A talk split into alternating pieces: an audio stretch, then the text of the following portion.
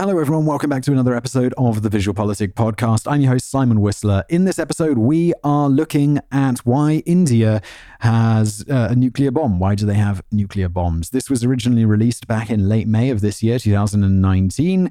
It was originally on our YouTube channel. This is the audio version. I'm going to jump in and explain anything that worked in the visual format, like charts and graphs and stuff like that. And let's just get into it, shall we? Welcome to Kashmir. Want to escape from the stress of the city? Here you'll find beautiful valleys, breathtaking nature, ancient culture, and bombs. Terrorist attacks and systematic violence. Yes, Kashmir is the last place on earth you'd want to go, and in the last few months, this region situated between India and Pakistan has been making news headlines again. Could it lead to nuclear war? Well, in this video, we're going to explore that possibility. There are only three sporting events that gather an audience of more than a billion people worldwide the opening of an Olympic Games, a FIFA World Cup final, and an India Pakistan cricket tournament. You heard that right. Cricket is the national sport in both India and Pakistan, two of the most populated countries on the planet. And the rivalry between them, it goes way beyond sports. From the New York Times. Kashmir suffers from the worst attack in 30 years. And believe me, this is no small matter. Both India and Pakistan have nuclear weapons. The main reason for their fighting is a region called Kashmir. Both countries are in dispute over control of this area. So in February 2019, a terrorist group called Jaish-e-Mohammed organized one of the worst terrorist attacks in Kashmir. And India answered this with the first bombing inside Pakistani territory in decades. The situation, it really couldn't be more tense.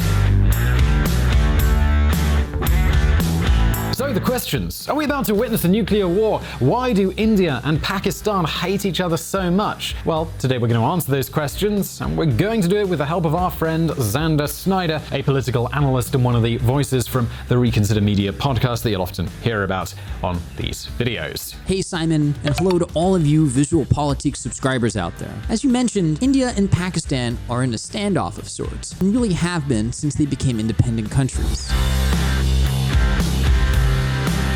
Today, we're going to talk a lot about nuclear weapons, but more importantly, we're going to talk about nuclear doctrine. Can all of this lead to nuclear war? I don't think so. In this video, we're going to discuss why. Well, we'll get to all of that, but before we do, let's take a look back at the history.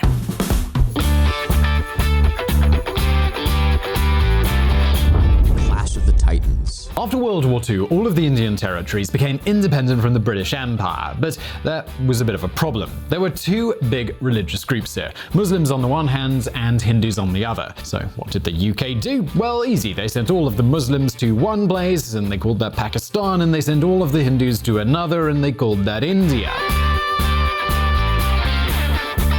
But there was still one problem. There were many areas where it wasn't clear if there was a Muslim or a Hindu majority. In Kashmir, well, it was one of those regions. Basically, most of the Kashmiri citizens were Muslim, but their governor, their Maharaja, happened to be Indian. This is why the British decided that Kashmir would be an independent nation, which made everyone happy, right?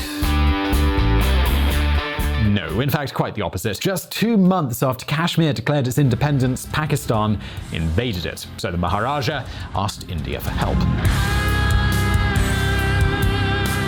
This is how these two brand new states, India and Pakistan, started a war. The result, aside from thousands dead and millions displaced, is that in 1949, Kashmir was divided into two parts one for India and one for Pakistan. But if you thought that a border was going to be enough to keep everyone happy, think again. India and Pakistan would go on to fight three more wars over control of this whole territory. Now, wars between India and Pakistan tend to follow a similar pattern. Pakistan starts the wars and India wins them. And after all, at the end of the day, India is a more powerful country, has a larger population, a larger military, and more money. So we've already reached the 1960s in our timeline here. Back then, the Indian Prime Minister was the woman we're picturing here, Indira Gandhi. And there are two things that you should know about her. First, she had no familial connection whatsoever to Mahatma Gandhi, and the second is that she had nothing to do with peace and non-violence. Basically, we're talking about a woman who forced 6 million poor people to get vasectomies. So this woman, annoyed as she was by the Pakistani attacks, essentially said, this shit, we're getting some nuclear bombs. And therefore, in 1967, India started its nuclear program. Since then, the Pakistani army hasn't dared to directly attack its now nuclear neighbor. Instead, Kashmiri citizens have been suffering never ending attacks from all kinds of Pakistani terrorist groups. And if terrorism wasn't enough, the Indian government does not fuck around either. Since 1990, Kashmir has been under martial law. This means the constant repression of its citizens. And if you thought the situation couldn't get any more complicated, is that really possible? Well, yes, because in 1998 things took an unexpected turn. Let's have a look at that.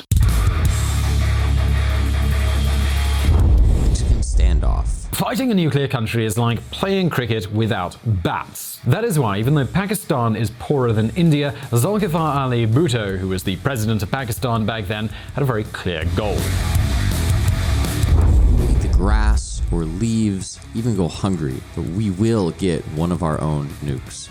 Zulfikar Ali Bhutto. This is how, in the year 1998, Pakistan conducted its first nuclear tests. From the Associated Press. Pakistan has been obliged to exercise the nuclear option due to weaponization of India's nuclear program.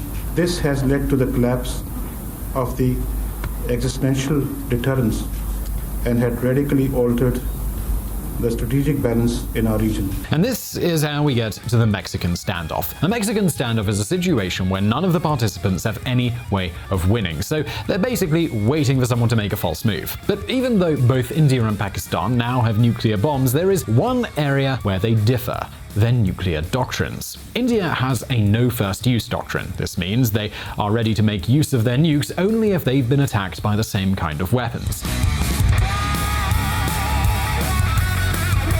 Pakistan's nuclear doctrine is different. It does allow for first use of nuclear weapons if they are invaded with a sufficiently large ground force. In this doctrine, tactical weapons play a very important role. You see, when it comes to nuclear weapons, there are two high level categories strategic nuclear weapons and tactical ones. Strategic nuclear weapons are those that can take out an entire city and are usually launched from thousands of miles away on a ballistic missile or dropped from a strategic bomber. Tactical nuclear weapons, on the other hand, are smaller yield and meant to be used on a battlefield in close proximity to maneuvering forces. This January, Pakistan tested a short range ballistic missile equipped to carry tactical nuclear warheads. Although this is definitely not the first nuclear delivery vehicle that Pakistan has in its arsenal. From Voice of America. Pakistan equips military with tactical nuke capable missile.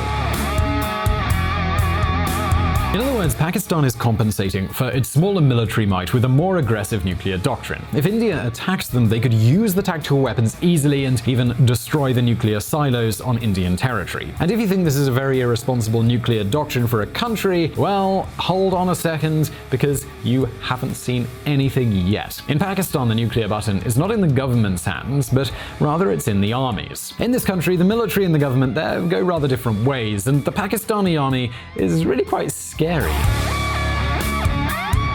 Basically, there are many reasons to believe that the army is supporting several terrorist organizations, and this explains news like this. From the BBC. US military to cancel $300 million in Pakistan aid over terror groups. For example, you might remember a chap called Osama bin Laden. Do you remember where he was when he was finally found? Well, yes, that was in Pakistan. More specifically, next to the Kakul Military Academy, which is sort of the Pakistani equivalent of West Point. And what types of terrorist organizations might allegedly be connected to the Pakistani military? Well, on the one hand, you have groups that support the Taliban in Afghanistan, for example. On the other, we have groups like Jaish-e-Mohammed, which fight to gain control of Kashmir. So, no matter how hard the Pakistani government tries to cut ties with New Delhi, both the Pakistani army and the terrorists, they make those plans backfire. And, well, how does India respond to all of this? Well, that's basically by improving their nuclear arsenal. And what do you do when your rival neighbor knows where you have all your nuclear silos? Well, we're going to tell you right now. Could you imagine someone like John Elway, the legendary sportsman, becoming the American president? Well, this is exactly what happened in Pakistan. Their new president is Imran Khan, the man who led his country to victory in the Cricket World Cup. Just like his predecessors, Imran Khan has tried to improve relations between India and Pakistan. And this is when Jaish-e-Mohammed organized one of the worst massacres in Kashmir in recent memory. And this is when Narendra Modi essentially said something like this Hey, Pakistan, Pakistan, come, come over here, come over here. We're having a lottery, and the prize is a punch in the face, and you've got all the tickets. In other words, for the first time in decades, the Indian army bombed Pakistani territory. This means they didn't attack the Pakistani part of Kashmir, but Pakistan itself. But hold on a second, because this is not the end of our story. Remember that Mexican standoff situation? Well, India has made a hell of a move. And this move has a name the INS Arihant, the so called enemy's destructor. From the Times of India. Submarine INS Arihant completes patrol. Country's nuclear triad operational. Remember when I told you that Pakistan could use their strategic weapons to destroy Indian nuclear silos? Well, the Indians were aware of this, and that's why they got nuclear submarines. The advantage of a nuclear submarine is that you can have your nuclear arsenal constantly moving around underwater. It's harder to find, and therefore it's harder to destroy, and this is why the Pakistani army is so nervous. And this is the point where the media started talking about a would be nuclear war. But is this really likely? Well, we at VisualPolitik, we don't really think so. Why? Well, first of all, even though India attacked Pakistan, they just bombed some terrorist training camps. This means they didn't actually cross any red lines that Pakistan would consider an invasion. So, what was Islamabad's response to all of this? Well, some airstrikes, but let's be honest, they're the last country to want a nuclear war. Just have a look at what the former Pakistani president said. From NDTV. Attack with one nuke, India may finish us with 20. Pervez Musharraf. This explains why Pakistan didn't wait any longer than three days to release the Indian pilot that they captured. And in case they were tempted at some point to strike back, India has made things very, very clear. From RT. Indian Navy deploys aircraft carrier and nuclear subs to deter misadventures by Pakistan. So, again, so far it seems like neither country is really thinking about an actual nuclear war. So, then, well, who is this all really helping? Well, so far, the clearest winner is Narendra Modi, the Indian Prime Minister. Yes, dear viewers, India is celebrating a presidential election, and all this conflict with Pakistan has helped Modi rise up in the polls. From CNN. Modi declares victory in Indian elections as opposition Congress party concedes. But don't worry, because in the following weeks we'll talk about the Indian elections in depth. So I really hope you enjoyed that episode of the VisualPolitik podcast. As always, please do consider leaving us a review. Head on over to uh, Apple Podcasts or wherever you get your podcasts. Really, I think this is on all major platforms now. So a review would be greatly appreciated. It helps get this podcast into the hands of more people. I've been your host, Simon, and I will be back with another episode real soon. Thanks for listening.